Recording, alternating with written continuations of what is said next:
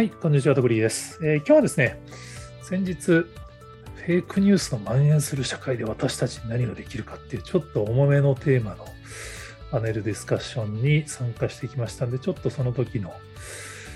まあ裏話というか、フィードバック、感想を共有しておきたいと思います。これあの、グロコムの山口さんがメインで企画されたもので、まあ、グロコムさんが、ね、G7 デジタル技術大臣会合関連イベントってなかなかちょっと重そうな感じのイベントなんですけど、まあなぜか私が呼ばれているっていうのもありますし、なぜか私と一緒のパネリストの方が、東大王とかね、出てるクイズ王の伊沢さんと、青山学院の学生さんである中村さんと古田さんっていう、ちょっと、そうそうたるメンバーのセッションに、ちょっと、まあ、一般人代、まあ、一般人じゃないのかな、まあ、ブロガー代表として、まあ、一般メディアのプロじゃないんだけど、情報発信しちゃってる人がフェイクニュースどう思ってるかみたいな立場でちょっと登壇させていただきました。まあ、フェイクニュースって、多分一般的には結構人事だと思ってる方多いと思うんですよね。僕も実はそうで、アメリカのフェイクニュースはひどいみたいなのは結構ドキュメンタリーとか見てると思うんですけど、日本はそうでもないのかなみたいにちょっと実は、特にウクライナ戦争が始まる前は思ってたんですよね。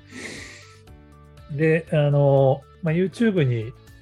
当日の山口さんのプレゼントがそのまま上がってるんで、まあ、フェイクニュースあんまりご存じない方はぜひ見ていただくのがいいと思うんですけど、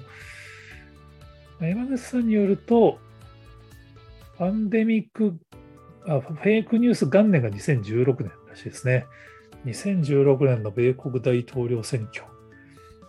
において、まあ、こうトランプ VS クリントン、ヒラリー・クリントンで、まあ、本当その、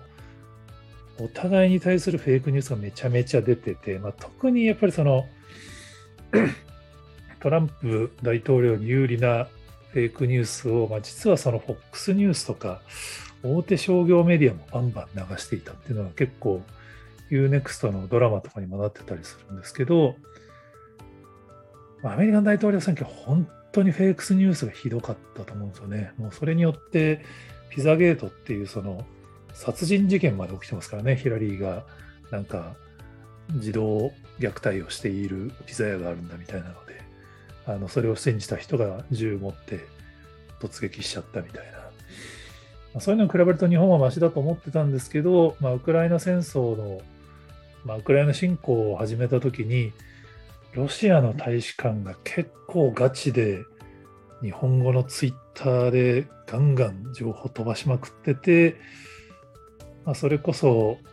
大臣、日本の大臣とかが警鐘を鳴らすみたいなくだりがありましたけど、まあ、イベントの当日も言ったんですけど、なんか、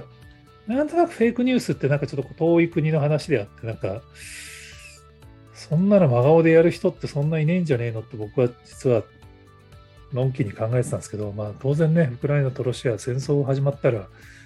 戦争、情報戦ですからね、結局その戦争を有利にするように、ミサイル撃ち合うだけじゃなくて、情報でも、まあ、戦争がツイッター上でも始まっちゃったって話で、まあ、日本語でも当然フェイクニュースがたくさん巻き起こりましたよっていう。で、まあ、コロナの過程でもね、この戦争とは関係ない文脈でもたくさんフェイクニュース出てきて、まあ、フェイクニュース、まあ、ネタ的なフェイクニュースもあれば、もうガチでやばいやつもあるみたいなの起こっているんですよね。で、これ結構、あの、山口さんのプレゼンで面白かったのが、フェイクニュースっていうとネットでしょっていうイメージが強いんだけれども、実は、そのフェイクニュース自体を拡散する手段で最も多いのは、直接の会話ですっていう。まあ、これは多分、フェイクニュースに触れるのはインターネットだと思うんですよね。さすがに商業メディア、テレビとか新聞雑誌のフェイクニュース率っていうのは当然低いはずなので、商業メディアがやっている限り。でも、多分ネット上でいろんなフェイクニュースに触れてしまうと、それを信じた人が家族、知人、友人に直接の会話で伝えちゃってるっていう、ま、グラフが非常に分かりやすいんですけど、拡散手段で最も多いのが直接の会話でもう50%、60%なんですよね。SNS に投稿したりシェアしたっていうのが2割、メッセージアプリで伝えたっていうのが2割、その他が15%みたいな感じなんですけど、まあ、これ伝えた手段なんで、知った手段はまた別かもしれないですけど、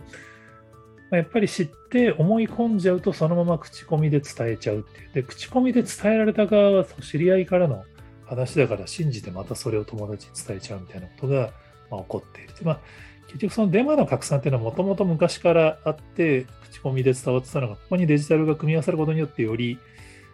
ま、深刻な問題になってるって話なんですけど、やっぱりリアルの口コミの影響力が引き続き強いっていう、本当ちょっといろいろ考えさせられるなと思いました。まあ、本当はこういうイベントに登壇するんだから、なんかこう解決策とかを、まあ、言えるといいんですけど、この問題は本当ね、やっぱその、ロシアとウクライナの情報戦みたいなの見ちゃうと、もうなんか我々一般人にできることって本当ねえな、みたいなすげえ思うんですよね。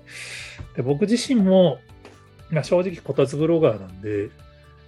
フェイクニュース、まあ、まあ、フェイクニュース、まず自分が書いてる記事がフェイクニュースじゃないのかって言われると、自信がないっていうのは正直なとこでして、本当難しいですよね。その特にやっぱりフェイクニュースの難しいのは、その、フェイクかどうか分かんないからフェイクニュースが広がるんですよね。その、本当のフェイクニュースっていうのだったら別にみんなが嘘だって分かるだけだと広がらないんですけど、結構絶望してしまうデータがフェイクニュースの拡散スピードは事実の6倍っていうのがありまして、正しいニュースは1000人以上に到達することはめったにないのに、虚偽のニュースの上位1%は1000人から10万人に到達している。真実が1500人以上にリーチするにはフェイクニュースより約6倍の時間かかるっていう。やっぱりフェイクニュースって呼ばれるものは当然その嘘はたくさんあるんですけど、もっともらしいフェイクなんですよね。で、やっぱそれを信じてしまう人がいるような衝撃的な事実。嘘なんだけど事実、あ、やっぱそうだったんだ。俺もなんか怪しいと思ってたみたいなのがやっぱり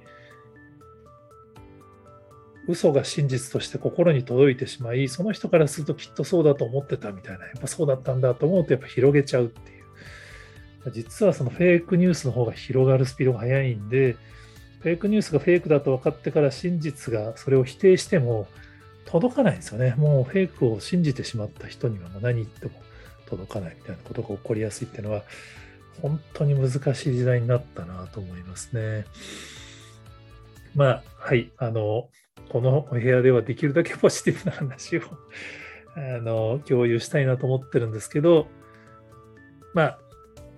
こういう時代ですよっていうのはちょっとぜひ皆さんにも知っていただいて、なんかちょっと怪しそうなやつをやっぱりリツイートをポチッとするのはちょっとぐっと我慢するっていう。え、マジでっていう信じられないみたいな話の方がやっぱそのリツイートしたくなるんですけど、実はそれはフェイクかもしれないよっていうのを毎回ね、プロのように一般人がツイッター上で裏取りするとかっていうのは現実的じゃないと思うんですけど、本当にあのフェイクを拡散することによって、その拡散した嘘によって、あの、まあ、それこそテラスハウスの悲劇のようなことがまた起きかねないなっていうのはすごい思うので、衝撃的なニュースほどちょっと拡散するときには一呼吸置くっていうのはぜひ意識していただけるといいんじゃないかなっていうはい。まあ私も偉そうに言えた立場じゃないんですけど、ちょっとご紹介したいかった次第です。はい。えー、他にもこんな話知ってますっていうのがありましたら、ぜひコメントやツイートで教えていただけると幸いです。今日もありがとうございます。